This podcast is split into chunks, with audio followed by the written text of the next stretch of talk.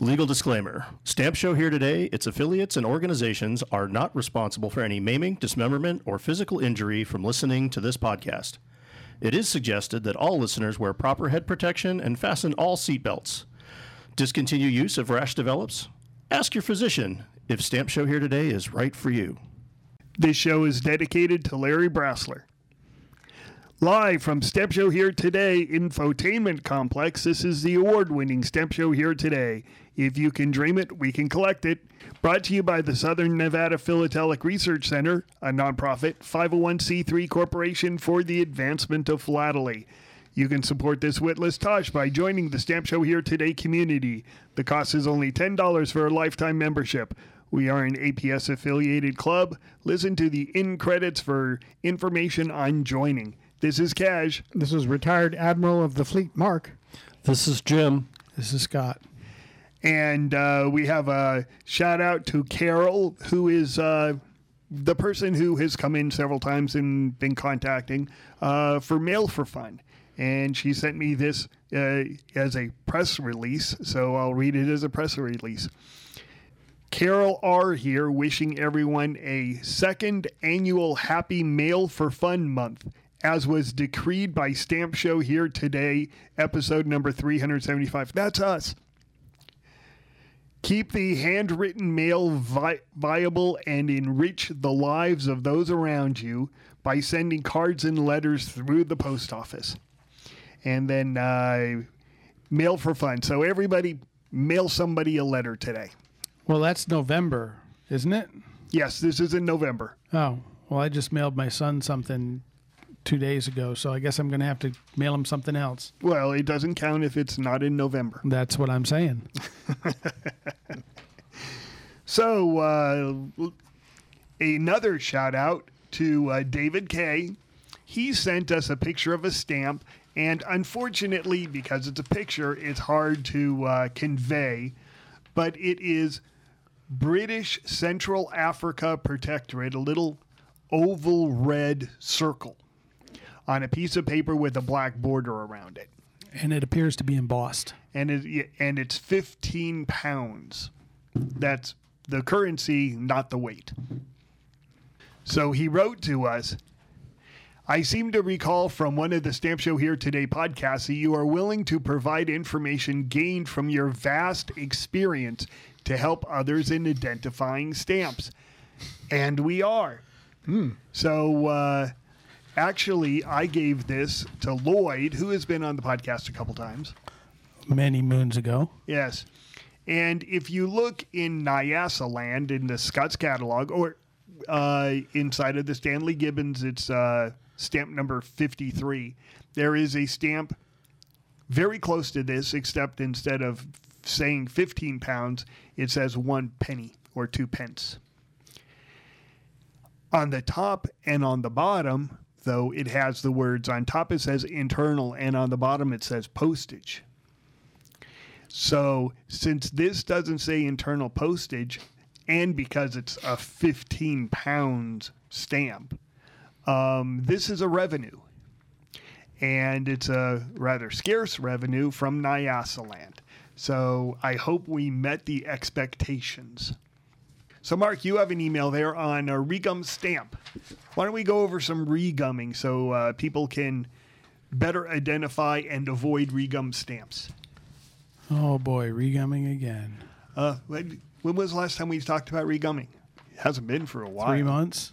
Yeah, Yeah. what's the background Four of months. this? 'Cause I don't have the email. Oh, so um, what what are some of the telltale signs? Well, uh, the thing I look for first is um, is uh, does the does the when you turn the stamp over and you're looking at the gum side, uh, does it look familiar?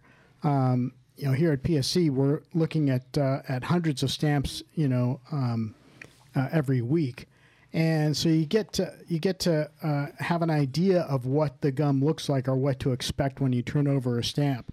And so when you turn it over and it looks unfamiliar, that's that's like a first um, telltale signal uh, to to me that says uh, you need to look at this. Well, and let me interject a little bit here. Um, stamps from different eras look different on the back. Um, you're looking at the color of the gum, the texture of the surface of the gum, uh, how much reflectivity there is on the gum, and how it reflects the light. Um, all of these things go into what Mark's talking about. Uh, It just doesn't look familiar. It doesn't look like what you expect it to look for that stamp issue.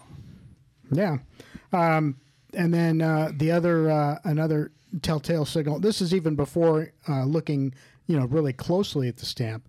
Is when you uh, when you apply lighter fluid, um, there is a certain expectation as to how the lighter fluid soaks into the stamp, and on regum stamps, um, uh, there can be a difference. Um, where it uh, it soaks in slower or it, or it sl- soaks in, in in a very different way that you expect um, that's another that's another red flag um, that tells you I got to look I got to look really closely. Well, I heard Jim. Uh, I heard you today talking with Tom, and you said something about the stamp curling. Why don't you tell people about stamp curl? Okay, well, if you take the postage stamp face down in the palm of your hand to where you get a little heat, the, the stamp will naturally curl. Why is that? It's got to do with the way the gum is put on the paper. Well, actually, it has to do with the paper. There you go. The papers are generally either a horizontal or a vertical uh, weave. Weave. and so that the when the gum is applied, it's applied at whatever room temperature happens to be at the time the stamp is gummed, and as the stamp acquires more or less moisture from the atmosphere and it's it's not like putting it in a bowl of water it's it's completely different from that. It's it's very i mean we're talking just the humidity in the air causes the stamp paper to either shrink or expand. And it will do so in a manner consistent with which direction the weave of the paper is in and that's what causes the stamp to curl because the gum doesn't really uh, absorb the the moisture in the atmosphere it's the paper So the moisture in your hand uh, is just enough to cause it to curl. The way it was explained to me is if it curls end to end rather than edge to edge, in other words, if it's like a commemorative size stamp, the long side curls toward the other long side. That's probably that's an indication that it's probably original gum. If it goes from end to end, it's an indication it may be regummed, but it's not a 100%. that's that's Test. that's it it can go either way i mean you take a special handling stamp and we have special booklet paper where the weave is different. 90 degrees from the from the actual sheet stamps. And that's one of the ways that you can tell the booklet paper from the regular paper is whether it, it you know which direction it curls in when you hold it in your hand. When a stamp is regummed quite often it will actually curl corner to corner. And mm-hmm. that's the indication you want to watch out for. I probably misspoke because I was thinking corner to corner when I said end end to end. But the the point is, is it's not a 100% guarantee that it's fake or regummed, but it's an indication, like Mark said. You you can get these little indications, then you start looking for other telltale signs. Right, and that can mean that the gum has been um, something's been done to it. Maybe there's a hinge, light hinge mark that's been brushed away or sweated away or something like. Something's been done to the gum. Usually, when it curls corner to corner, it's not as it came from the post office. So then the next step after that is to take a, a magnifying glass, and I, I like to use the 30 power when I'm looking in perf tips and perf holes um, because my eyesight isn't great. but um, you can then start looking for how the gum is distributed around the perf holes. And uh, often, I'd, I, I would say that most regumming that you see has some evidence of the gum in either the perf hole itself or on the fibers that are left when the on the perf tips when they are separated. and most perforations do have exposed fibers, loose fibers from being separated. at the very least. And sometimes if the chads are not punched cleanly, a lot of times the chads, as they come off, will leave fibers hanging on the inside of the perf hole. And obviously, if you have little globs of gum on those fibers, it's definitely not genuine. Yeah, and, and I can usually see with the 30 power um, loupe, I can see whether there's little dots. They're, they're li- like little globules most of the time. Just re- just remember if it's a lo- if it's been hinged along that side, Then then it- then, that could just be from hinging. Hinging. But you want to look on a side where the hinge mark is not right up next to the perforations. Yeah, and and the um, the other way is you can look at the face, and if you see gum on the face, then you know the gum has at least been tampered with, if not regummed. So, again, you need a pretty powerful loupe to to see that normally, and a very good light. Right. There's a there's a loupe that's advertised in Linn's. I think maybe Scott sells it or, or different kinds, but that's it's 30 power. It looks like a little tiny microscope, but it's like a plastic thing, and it's got an LED light. And that's the kind that I have, and I find that to be very useful when I'm looking in the in the perf holes because when I turn on the LED light, the light reflects off the the gum. So if I'm looking at it from the face, I uh, you know it's it, it immediately pops out that there's that there's light reflecting off the you know either the inside of the perf hole or off of the So it's like a mini microscope. yeah yeah it's uh, and I think they're they're fairly cheap like twenty bucks or something like that. I, I usually start with an eight to ten power, and then if I if I'm not hundred percent convinced that it's fine, I'll go to something more. But I don't start with the higher magnification. Well, we've talked about different ways to start to Right. tell you whether you need to look closer or not, and I think that that's the case with anything that we do. Another another technique that that some use is um, how rough or sharp the perf tips are. Um, you have to be careful. You don't want to crush the stamp, but uh, if you get if you get good at practicing this, you can tell if the perf tips are soft versus when they're hard. And when they're hard, that would mean that there's gum where it shouldn't be. You're not feeling the soft exposed paper fibers. You're feeling the gum soaked paper fibers, which makes them stiff and hard, and actually can can be actually kind of sharp. And um, it may be just as subtle as the perf tips grab at the ridges on your fingertips in your fingerprint.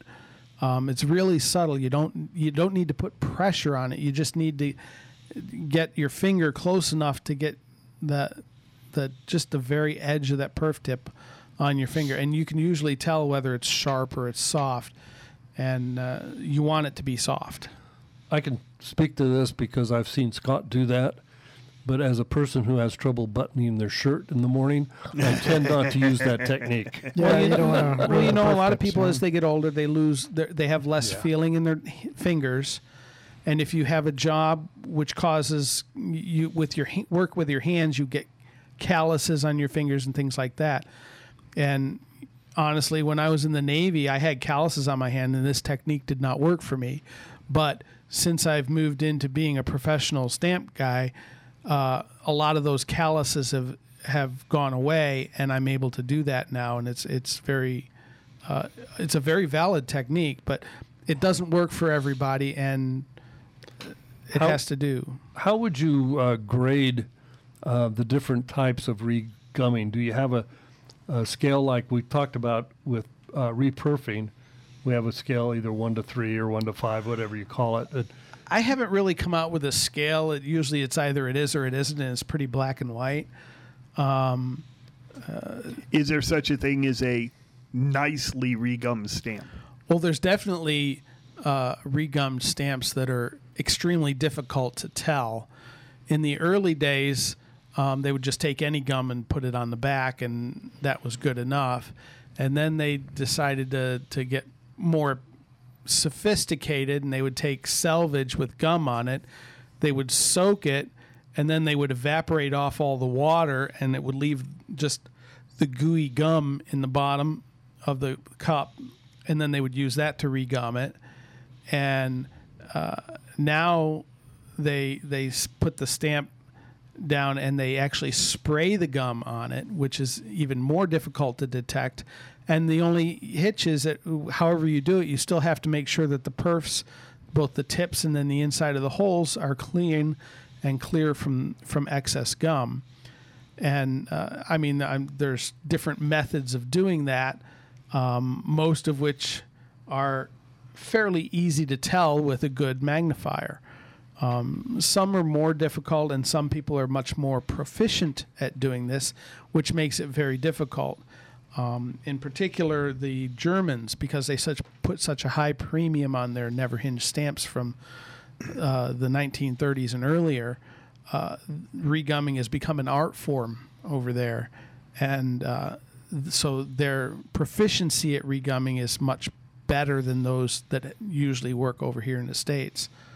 Yeah, but the Germans have a major hurdle from 19 uh, I forget what the first date is, but somewhere in the very early 1920s, like 1921, 22. The gum is put on with machinery that leaves a slight texture. And duplicating that texture into the gum is incredibly difficult. Yeah. Here in the United States, we have flat gum. They was in a lot of times was put on with a paintbrush. Absolutely. So if you're duplicating it by putting on gum with a paintbrush, uh, is the closer you can get to duplicating the process that it was originally used, the harder it is to detect. Well, one of the problems we have a tough, tougher time. one of the problems that um, that people that regum U.S. stamps have is the fact that our stamps up until the 1950s were gummed before they were perforated, and so when you have a single stamp that's already broken out of a sheet. It, it's more difficult to make the gum around the perforations look as it would have if it was originally applied, and um, study and and repetition and of seeing how the gum sits around perf holes in different eras is essential to being able to uh, positively identify regummed stamps. I mean, sometimes it's easy, like you said, if you see some gum on the face and and you can see it soak into the perf tips.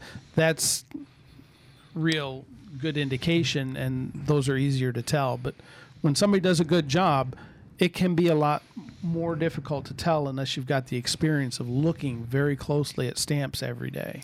Well, and that's the point I wanted to make on the quote unquote air quote uh, grading or evaluating the different levels, because there's some that's fairly easy to see, but there's some that's very difficult, uh, even for somebody like me who's spent a couple three years looking at stamp gum, and you still still have trouble sometimes Well, you catching also, the really you also have to consider the possibility that it is original gum, and it was just disturbed. Yes. you know somebody can if if you put a stamp in a sweat box to get a hinge off now you're left with real mushy gum and sometimes it flows to the edges and sometimes uh, I've seen people take paintbrush, real tiny paintbrushes, and you know swish the gum around to even it out.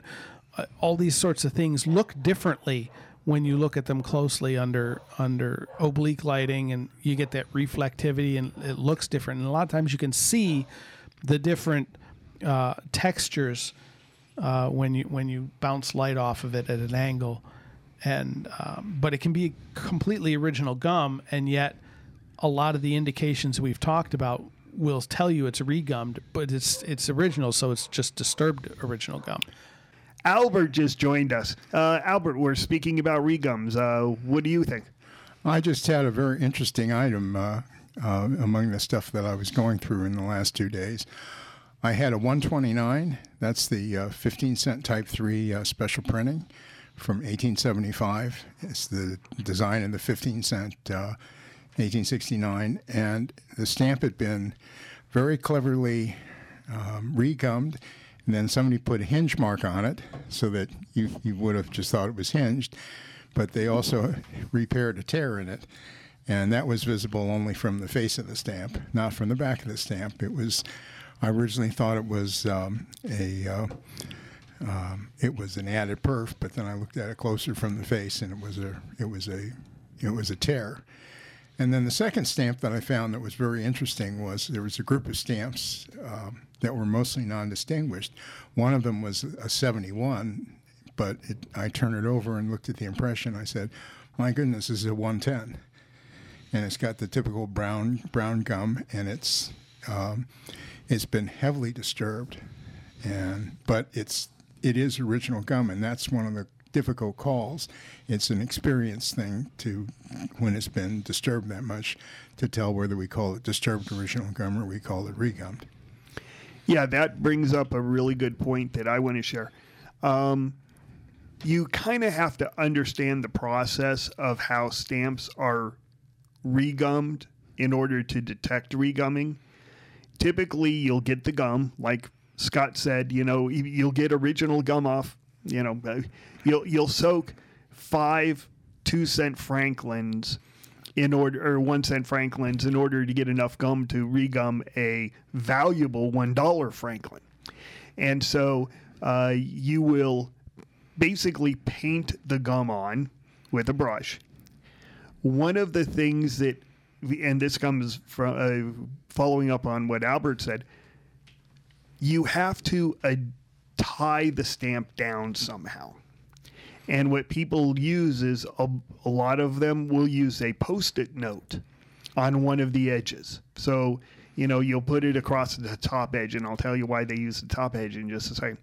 So, you put a post it note across the top perfs, and then you use this fine paintbrush to paint the g- gum everywhere else. Now, if you have a lot of time, you can avoid the perf holes if you're trying to do it quicker, then you might get sloppy and some of the gum goes in the perf holes. When you take the uh, holder off, in this case, a post it note, you'll have a blank spot. There won't be any gum there because that's where the post it note was. Now they'll go and they'll try to feather it over there, but it'll be inconsistent over the rest of it. So, how they mask this is it's regummed, but they put hinge marks on the top. So you'll have a regum stamp with hinge marks, and everybody goes, "Well, it's it, it- it's hinged. How could it be regummed? I mean, who would hinge a regum stamp?" and if you think about it for a second, it's like, well, n- everybody, you know, you you would hinge the stamp into your album, you know, in the 1930s, they hinge the stamps in. So you regum it in the 1930s, you hinge it. But now, today, they would hinge it to hide these blank spots. So, have uh, anything left on our regumming? Otherwise, we'll go to what crossed our desk today. And I'll start because I just started collecting a new thing. I am going to try to get every U.S. airmail stamp contemporary usage on cover. And the Zeppelins will be very easy. They're everywhere. You can buy them in the auctions. Number one through six, probably the same. But I have a funny feeling that starting in about 1950, from 1950 to when was the last airmail stamp? 1980s sometime? They printed it. 2011 or Yeah, they printed Oh, it them was for a while. 2011? Okay. Yeah, g- getting a 2011 Well, those were for, those were actually for overseas destinations too. So that, it's gonna that's be, going to be a tough one. those are going to be tough. Yeah. Yeah. The self-adhesive ones, absolutely. So uh, that's my new collecting interest, and the reason why I'm bringing up is Jim today gave me a 1949 six cent. Uh, what is this? C Alexandria. Yeah, C40. Alexandria. yeah C40. He gave me a C40 on cover. It is my first airmail cover. Um, What's the destination? grow grow little puppies.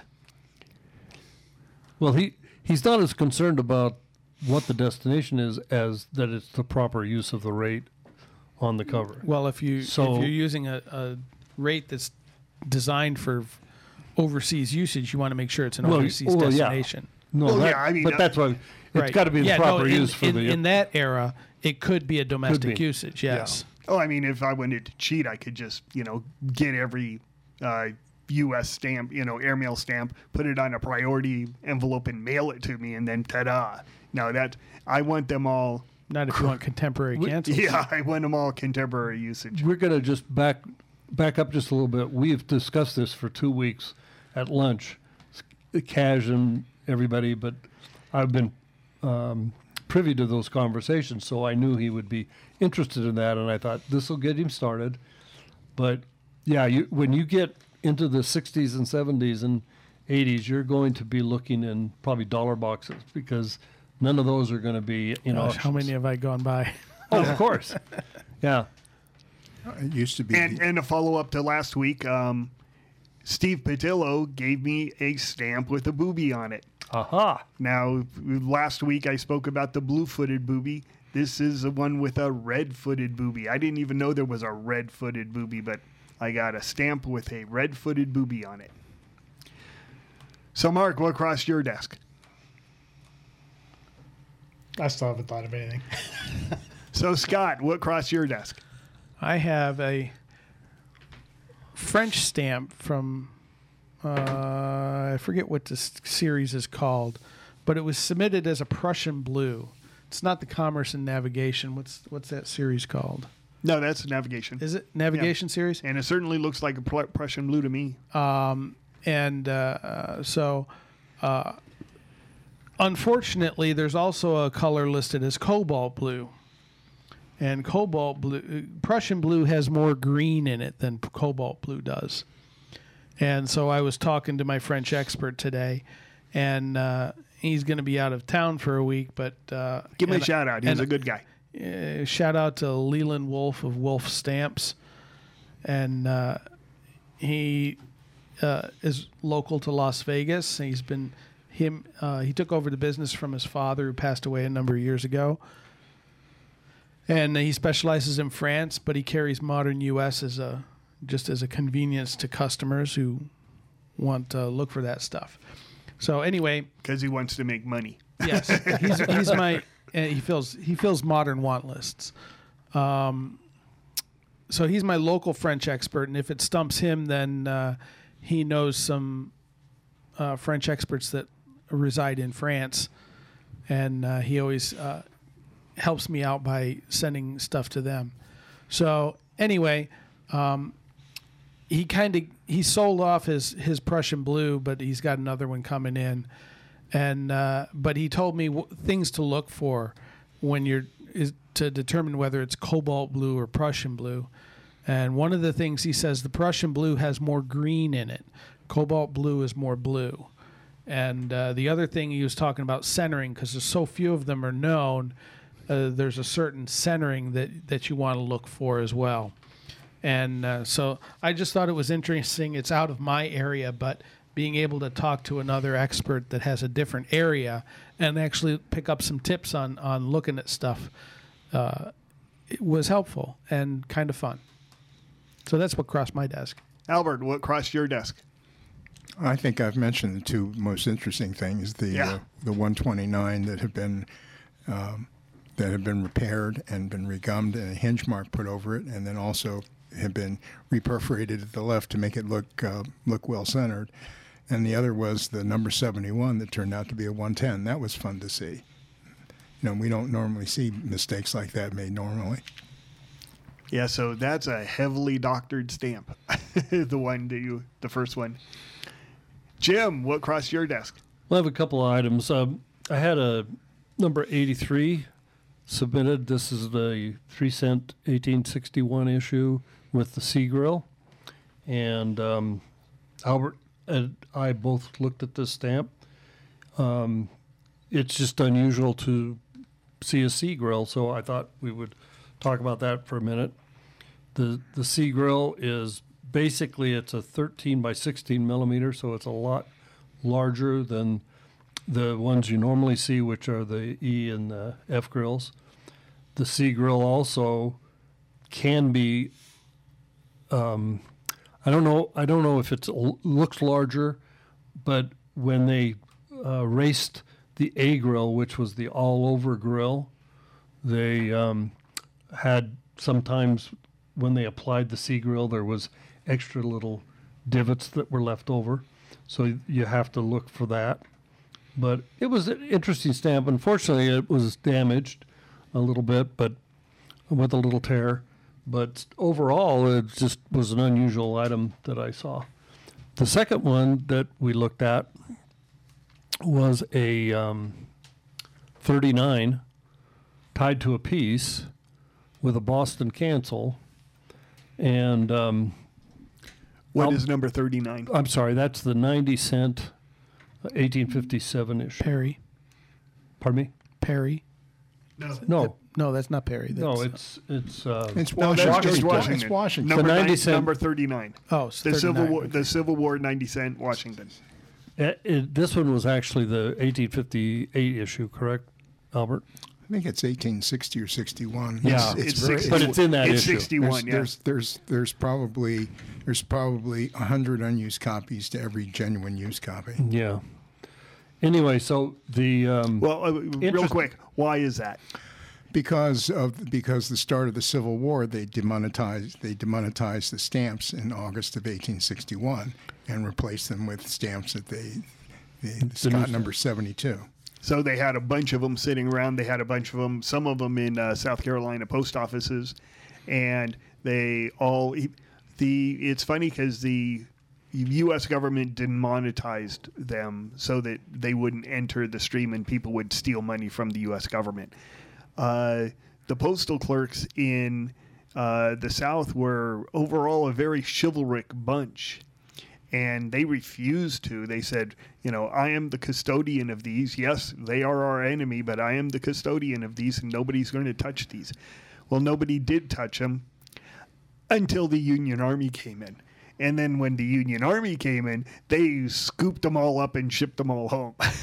so Well, the other thing was you're talking 1861, and uh, actually, not it was a lot, closer to 64, 65 is not when they all. not a lot of people needed a 90 cent stamp. yeah. And weren't Well, they just- were they. One of the reasons that there's so few known is because they were used on big bulk packages and things like that. which normally came out of larger cities as well. right, and, And- so and primarily to places in Asia. Yes, and well, that because it paid a rate, um, or at least a portion of a rate of the, you know, ninety cent to It was, what, one twenty it was, it was to originally, China. It was something like originally designed at the time when it was actually under design. It was to pay the 45 cent quarter ounce rate by British mails to China. Mm-hmm. And uh, to also build a rate because the rate, the quarter ounce rate by French mails was 53 cents, but you needed a lot of postage. And one of the one of the famous 90 cent covers goes to the Cape of Good Hope and has a bunch of stamps on it. So anyway, we had this submitted uh, to us. It was on on a piece, so it was and tied to the piece with this Boston cancel and a, uh grid cancel uh, killer. So we looked this up. Um, Albert Albert looked at it first and said that this uh, was not a contemporary Boston cancel uh, CDS. All, all the Boston, all the Boston usages that are in the uh, that are in the pow- Siegel Power Search have the large Boston paid grid. Uh, Right. it- it's a grid that has the word paid in it. That's the only cancel that's known from Boston, and including the covers that are known. And uh, I went through I went through the entire 11 or 12 pages of, of uh, photos of of used copies, and this just didn't make the grade of any of them. Yeah. I, so then Albert get it, it passed to me to be expertized, and based on what Albert had said, I did the same thing. And um, Tom and I both looked it up in the um, Power Search, and every one that is used from Boston has that large paid uh, in grid killer. So this had a fake postmark on it. Um, because it was on a piece, it's kind of hard to tell what condition it was in. But And, it and was there was definitely not used. And there was a fake, Uh, fake there was a fake European signature underneath, uh, expert signature underneath the stamp on the piece. Well, it didn't have to be fake. I mean, it could have just been, you know, a real signature of the faker. Maybe he was autographing his work. So the, so it was your opinion that the stamp was also fake? No, I thought the stamp was real. Yeah. I just thought that it was. Uh, Authenticated. It had been it had been cleverly soaked off and hinged back in place, Yeah. and it had also been signed by uh, some expert, alleged expert, on the back of the stamp. Well, you just uh, for people who are unaware, uh, U.S. number thirty-nine, which is used in fault-free condition, is you know that's rare as hell.